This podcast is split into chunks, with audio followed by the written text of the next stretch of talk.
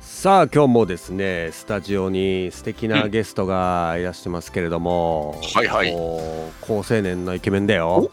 お若どうせや者ね若者な何歳ぐらいのさあそれはちょっと本人さんに聞いてみましょうかね、おーはいはといいうわけでゲストの方自己紹介をお願いしますはいこ、皆さんこんにちは。んにちはこんにちはよろしくお願いしますよろしくお願いします。リボルト米子の井上祐介と申します。よろしくお願いいたします。はい井上祐介さんはいあのリボルトえ何歳27歳です。 27歳はい若いね、い、いねありがとうございますねいいよね、うんあのリリボルトって聞いたことないけどはい、じゃあちょっと会社の、はい、説明を簡単にさせてください。早速ねはいはいどうぞよろしくお願いします。えっ、とリボルトなんですけど、まあえっと車とバイクのコーティングをえっ、とコーメテイィンングにはいやっております。はいでえっとリボルトグループは全国えっと国内で35店舗、うんで海外2拠点でフランチャイズではい運営をしていて、鳥取県がえっと今回初めて進出っていうような形で。まあうちのリボルト米子店が今年のえっと8月8日にオープンいたしまして、はいはい、ほうほう現在今そのコーティングっていう事業で、はい、今えっとオープンさせてやらせていただいてます。今日ちょっ結と、構、うん、うオんープコンしたーばテっィンかグ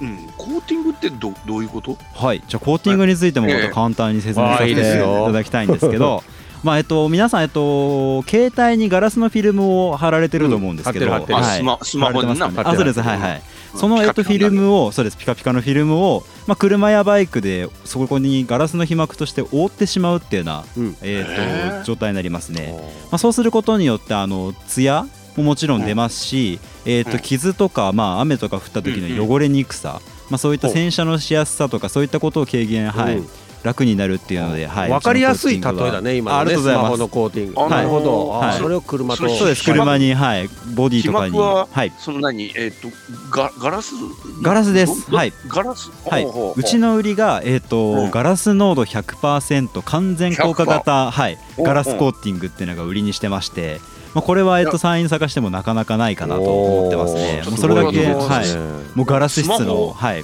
覆ってしまいますスマので。ホはほら、あのはい真っ平らだから、はいあのわかるけども、はい、車ってはいデコボコしとるし、そうですね、デコボコしてまバイすクなんね。かさらにデコボコしとるが、そうですね。あれをこう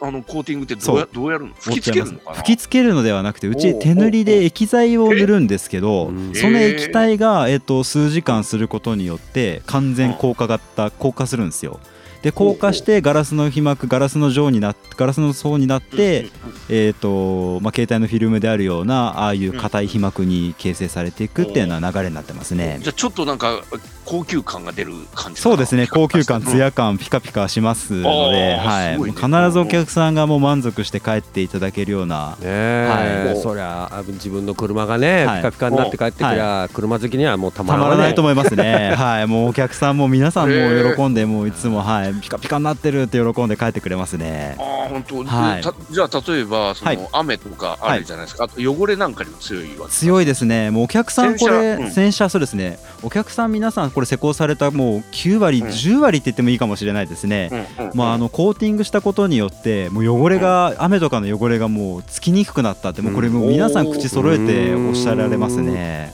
あーそれだけでもやっぱコーティングをするだけのそうメリットがあったってよく言ってくれるのでまあうちもそれをねまああの心のまああれですよねそうう恥じにっしててこ頑と張は、ってますそねのあのくるまあわスマホなんてのは、はいまあ型がみんな似た似たり寄ったりだけれども、はいはいはいはい車っていうのはもうはいそれぞれ一つ一つ車種も違えば、はいね形も違うわけだから、はいそそれを一台一台んその、まあ個性的な車を、はいあ手手手で手で塗りながらはい仕上げていくっていう。そうです全部手塗りですはいなんかちょっと職人的なそうですね、まあちょっうんとなかなかこれができる人がいるかって言われると、ちょっと僕もできないんじゃないかなって、ちょっと自分では自負して、はい、責任を持って、おープロ意識は持ってまえす。ってことははい、ゆゆうすけさんは、はいその井上さんは、はいあのーコーティングをやる職人でもあるなんかイメージだとその例えばはい営業とか、はい声が爽やかだけ、はい、ありがとうございます。そういう人かなと思ったら、幅広くやってます、あの営業もやってますし、コーティング、実作業も実はやってたりと、はい、あーあその技術はどこで学んだのこの技術はですね、えーとまあ、リボルトがフランチャイズってことで、まあ、リボルトの本部が川崎にあるんですけど、はいまあ、はういちの、えー、と社長ですね、えーとそちらのものが、えー、と研修3ヶ月行ってでリボルトのその技術を習得してで、うん僕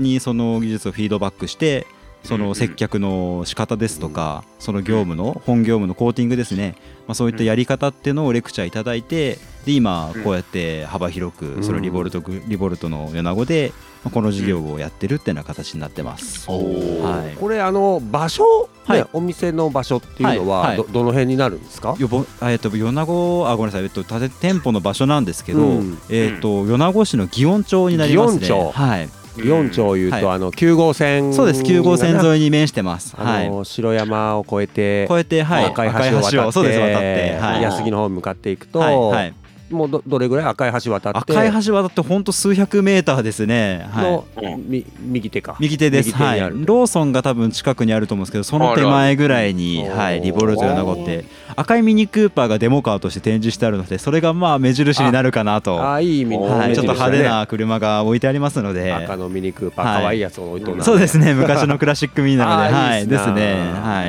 いえーちょっと置いてねます皆さんねこれ、うん愛車をピカピカ綺麗にしたいなという方は、はいそうあんまりその聞いたことないけれども、そのはいなんかコーティングを、その、えー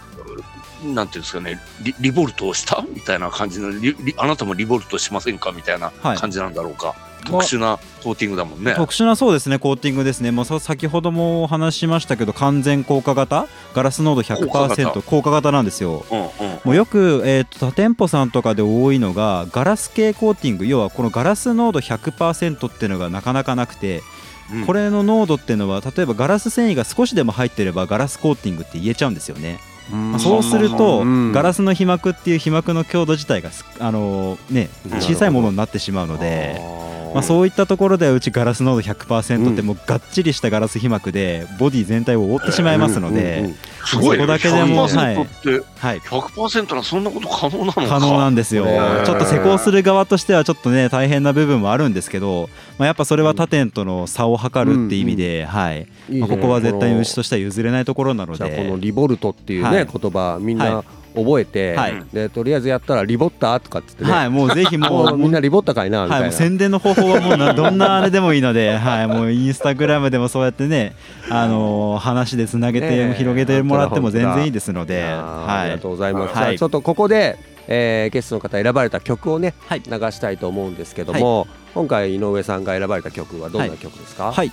えー、と僕が選んだ曲はですね、うんテイラー・スウィフトの「ニューロマンティクス」っていう曲になりまおすこれどうしてこの曲この曲はですね、うんなんかどうも調べたところによると大失恋ソングな曲らしいんですけそうなのどいや別おに失恋してたとかそんなんではないんで すが、はいまああの僕ドライブが趣味でして、うんうんまあ、洋楽結構聴いたりするのが好きなんですけど、うんうんまあ、なかなかちょっとねアップテンポなこのテイラー・スウィフトさんの曲なんですけど、ええまあ、ドライブするときにこの曲を聴くとすごい気分が良くなるんですよね。えーじゃあちょっと聞いてみましょう、じゃあもう,、はいもう一回曲紹介お願いします、じゃあ、えっと、もう一度言います。テイラー・スウィフトのニューロマンティックスでよろしくお願いします。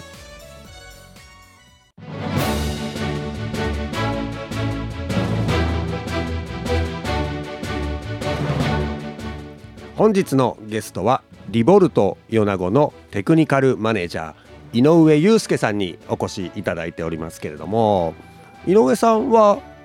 ご出身はどちらなんですかはい、えっと、僕はですね、うんまあ、生まれは愛媛になるんですけど、はい育ちはもうずっと小さい時から米子あ、でじゃあもう米子育ちだ、米子育ちです。はいうー。んですねでこれで、えーいつまで米子におったの米子にいたのはですね、まあ、高校までは米子にいました。じゃあで18歳までってことそうですね、18まで米子にいて、うんでそこから4年間の専門学校に行ったんですけど、まあ、その専門学校っていうのが愛媛にありまして、はいはいはい、でそこに愛媛に出て、うんで就職で神奈川に旅立つっていうような、おーはい、うん形です専門ね。学校は、はいなんかやっぱ特殊なそうですね車関係なんですか、車関係です僕、うんえっと、小さい時からあの日産で車の開発がしたいって夢があって、おー小さい時からってい小さいつ頃の話物心ついた時なんでどうですかね5歳6歳とかそんな時かもしれないです ねもう父親からもうすごいね車のほうほもう英才教育みたいなのされてましたからはいはあつまりそおこ父さん2台にわたっての車好きなんだあですですはいへーはいそういうもことかうもう休日になると必ずドライブみたいな形あでーはいもういろんなとこ連れ回されてでにこれで将来はじゃあうん日産に入ろうと思って、そうですねはいはいうんで愛媛はそういう会社学校があるそうですああの、まあ、日産のメーカー勤めるにあああの就職したいにあたってですね、まあえっうんと、その日産のまあ専門学校4年間の専門学校があるんですけど、まあ、そこに通うことによって、まあ、成績上位だと,、えっと日産産の推薦枠がもらえるんですよね。うんほうまあ、まずそこがメリットに感じたのが一つと、うんうんでもう一つが国家一級自動車整備士っていう、まあ、整備士人口のもう今おーこの間調べたら整備士人口の4%かなっへてえいう、まあ、かあの限られた数人人にしかなれないっていう結構まあ難関だね難関ですうんね難関そううんまあそういったあの資格も取れるってことで。うんまあ、大学へー4年行ってにあの、ね、メーカー勤めて日産の自動本社勤めるよりも、まあ、そっちの方が入りやすいんじゃないかなってすごいね自分その辺も自身戦で略家だねそうですねちょっと考ねえて、日はい産に入りはい、入りやすいようにってなっごいなてうんで、まあ、そこでそうですね愛媛のその日産の専門学校通って、でまあえっと、夢かなって日産のそうです、ね、メーカーで就職が決まって、ではい神奈川に旅立ったっていうような経緯がありまます。あまあいやだだけどだよあの、はいよ米子から、あーはまあ、愛媛って言ったら多分松山か、ま松山です、そうですね、まはい、た多少米子よりは大きな町だとあ思うはいはいはい、そうです、そうです。ね、そこからまたさらにそうですね、まだ大きいところ、そうですね、神奈川。横浜なんか行っちゃったらあんた、うん はいでよ横浜に本社があるわけそうですね、日産のう、そう、本、本、あそうですね、本社ビルは横浜にありますね。うんうんあはの港未来が見えるようい。なそうです、そうです、はい、はうわい。すごいそとうですこ行ったな、 はいで、僕開発の拠点だったので、はい、神奈川県あ開の。発部そう、開発の拠点でしたね、ね。で、そこで厚木のところで、まうあ、ん常駐して、はい。ええ仕事はしてましたね。はあい。それかうんそれそれが何年それがですね、3年と何歳まで11ヶ月なので、まあ、ほぼ4年ですか四年ぐね。らいでか、年でいうと26かなうん26歳まで、はい、勤めてましたね、い日や産だのとけころどで、は、はいい、そこから米子に帰ってきたそうです米子に帰ってきましたええはいそれは帰ってきたそんですれよはちょっとすごい決断 だなそうですねまあ自分の中でも結構な決断をしたと自負してますねはい播磨さん、播磨さん、知っとる、うんうん横浜のその、うん港未来のあたりの風ね景なんえか。僕はもうあの高層ビルのイメージしかないけどもああそうですねもういやもうそのイメージが本当にぴったり当てはまるような場所そうで田す舎者が見ねたら目がつぶれやんなそれぐらいだよ潰れがいな そうで すね でもどうですか実ねははい働いてみてこう自分の夢叶ってはいはいは入いはいったわけだけどもはいはいうんいやもう全然もう日産自動車でもねもう本当に世に出る前の車が携われて、まあ、自分のね夢が叶って、まあ、すごいそこは経験になったしねえ勉強させてもらったっいて、ろんな経験できたですそようねですねはいうん部分はあるんですけど、うんまあ大手企業これはあるあるなのかもしれないんですけうどん、まあ、分業化って言葉がまあ皆さん聞いたことあると思うんですけど、うんまあうち僕も勤めとってやっぱそこがやっぱり自分の中でやっぱネックに感じてる部分があって。うんまあ、その分業化ってところで、まあ、その専門分野のスペシャリストにはなれるんですけど、はいはいはいまあ、その専門分野からちょっと領域が離れたことが分かるかって言われるとちょっと分からないんですよね。でも僕自身も、まあえっと、仕事をするにあたってはやっぱゼロの状態から100の状態、まあ、お客さんのところに渡るまでの過程を見はてい仕事を自分がやったぞっていう気になるようなタイプだったのでう。んうんまあ、そこをちょっと務めておるにあたってちょっと自分の中でズレ感っていうのがやっぱり正直ななところを、るほどなはい、感じてきて、うんつまうんり専門分野が狭すぎて、はい自分が何やっとるかようわからんそうですね、そういったところ、ろの、うんなってる時の自分も正直いましたねね。うんはでいやっぱり顧客っていうか、人の喜ぶ姿、顔姿がそうですね自分でやっぱちょっと見てみたいっていうのはありましたね。うん、やっぱ分かるな、うんそれは、はそれでまあちょっと都会って言ったらめちゃめちゃ人がん大勢おるし、い、そうですね。はかかい会社も巨大だから、はいはい大企業だし、はそい。うなってくると、なんか自分の一人のなん、なんていうのかな、責任感というのか、はいなんかあの気迫になっていくじゃん。どんそどうんですねまあ。行ってしまえば歯車になっていくっていそううなかさんですよ。そんな感じになったの。すべ、全てがやっぱりもう守られてるって感じがするんですよね。例えばまあ自分が、守うん、自分が失敗しても、まあ、変な話ね、もう会社の規模が大きいので会社がある意味守ってくれてるんですよね。うんうんうんでまあ今こうやっそて僕がまあ米子に帰ってきてリボルっていう米子、うんまあ、店舗を開けてますけど、うんまあ、うんこの失敗とか、まあえっと自分のやること責任っていうのはやっぱ全て自分に来るわけですよな。るほどお客さんと例えばそう失敗してしまって、うんそうすいませんでしたってなるとやっぱそれが会社の責任になるので、うんはいうんまあ、そういったところの責任っていうのはもうやっぱりねその中小企業っていうのにしかやっぱ感じれないところではあるのかなと思ってて、はい、いの責任をすごいね、な責任をはひもう背負うっていうことに関して、はいはい今の若者ははい逃げ腰だと私は思っ本た当んですかだけ ど。やっぱ自分自身やっぱねそうやってさっきもお話ししましたけどゼロからまあ100の状態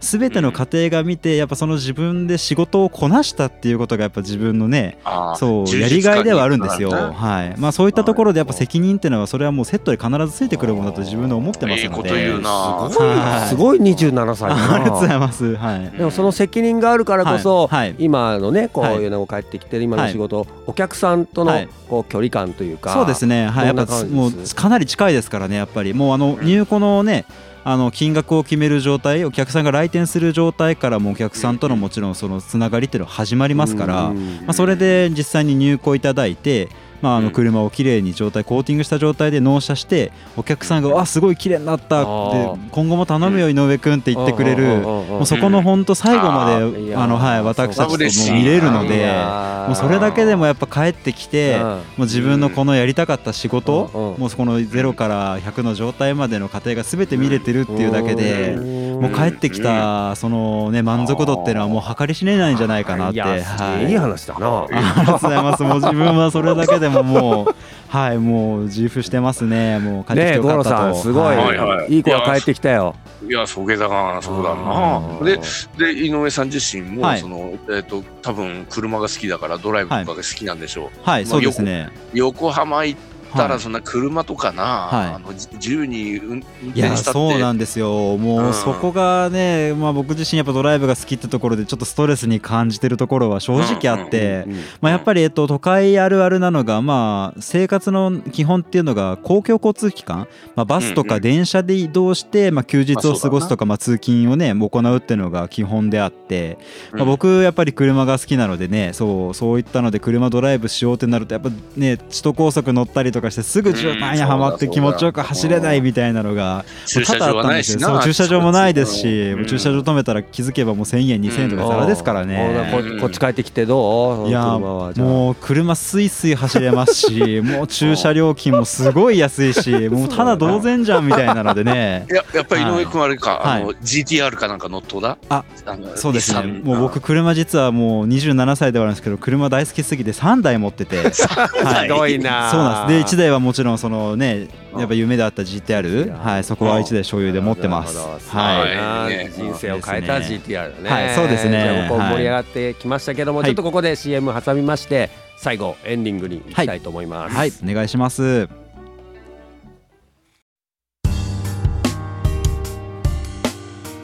本日のゲストはリボルト米子テクニカルマネージャーの井上祐介さんにお越しいただきましたけども、車好きのね、はい、えそうー、だ熱く語っていただきましたけど、はい、ありがとうございます、えー井上さんに質問です。はい自分がだらずだなと思うところを教えてください。わかりました自分がですねだらずだなと思うことが、うんまあ、車が好きっていうところおうおうのちょっとここがちょっとね自分の中でも病気かなって思ってるし、 おうおう人が過周ぎりちゃうの人からもそう頭おかしいんじゃないかってよく言われるんですけど、うんそういうか僕実はですね車を3台所有してましてなんで三台はいで本当に今月ですね実は1台追加で買ってあ増えた3台目に、はい、なったっていうようなちょっと形待ってでだって五郎さんすごいな。三代目は何を、 3台目はですね軽自動車です、はい、そうなんですよ軽自動車だやっぱりですねその2台だとまああのうん遠出するとガソリン代とかがもう燃費が悪いんで すよもうリッター5キロとか4キロの車に実は乗ってましてうんもう月のガソリンが平均に5万円とか来るわすけでごすいねな。なかなか27歳厳しいなと普思っ段てその車乗れんな。そうです乗れないなと思って日常使いで少しでまあもまあそれが節約できればっていうところで、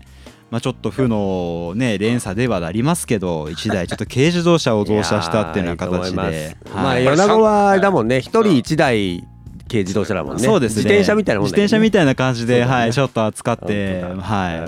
いいやい、ーなかなか気楽に使えていいなとは思いますけど、冷静まあ、に考横浜え、にとってたら、い横浜におったら3台なんかとても持ってんうんだそう持てないですあね。本当だ駐車場、うんそうなんですよ。駐車場がかかうんるうんし維持費だけでもそ大変うだそれだけでもね帰ってきてね駐車場代が安いとかってそういったところだけでもやっぱこのね鳥取こういったところに帰ってきたっていうのはメリットなのかなって思でちいまょっすとね聞。きたいだけど、はいはいはいそのうあ GTR の助手席ははい愛党だ、 GTR の助手席は空いてますね。あら残念ながお独身ら。かだぞ独身なんでですよ。はおいやったいい物件があったぞ、はい、ちょょっっと誰か助けてくださいって感じなんですけど、は。はいい、ね、あはの井上祐介さんい、に、はい、はい、会いたい人は、はいリボルト、はい、ぜ米子にひお待ちしてますので、は入れい、ばもう何で入れますんも、ではい、はい、ね、さもあう気楽に来ていただいて、あーはいい、やお待ちしてますでいつでも。本当によく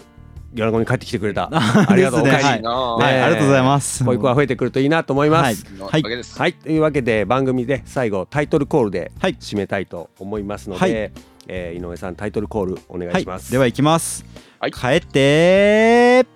いいともいいともありがとうございました。ありがとうございます。この番組は米子信用金庫山陰酸素工業三霊フーズ山陰合同銀行ほか各社の提供でお送りしました。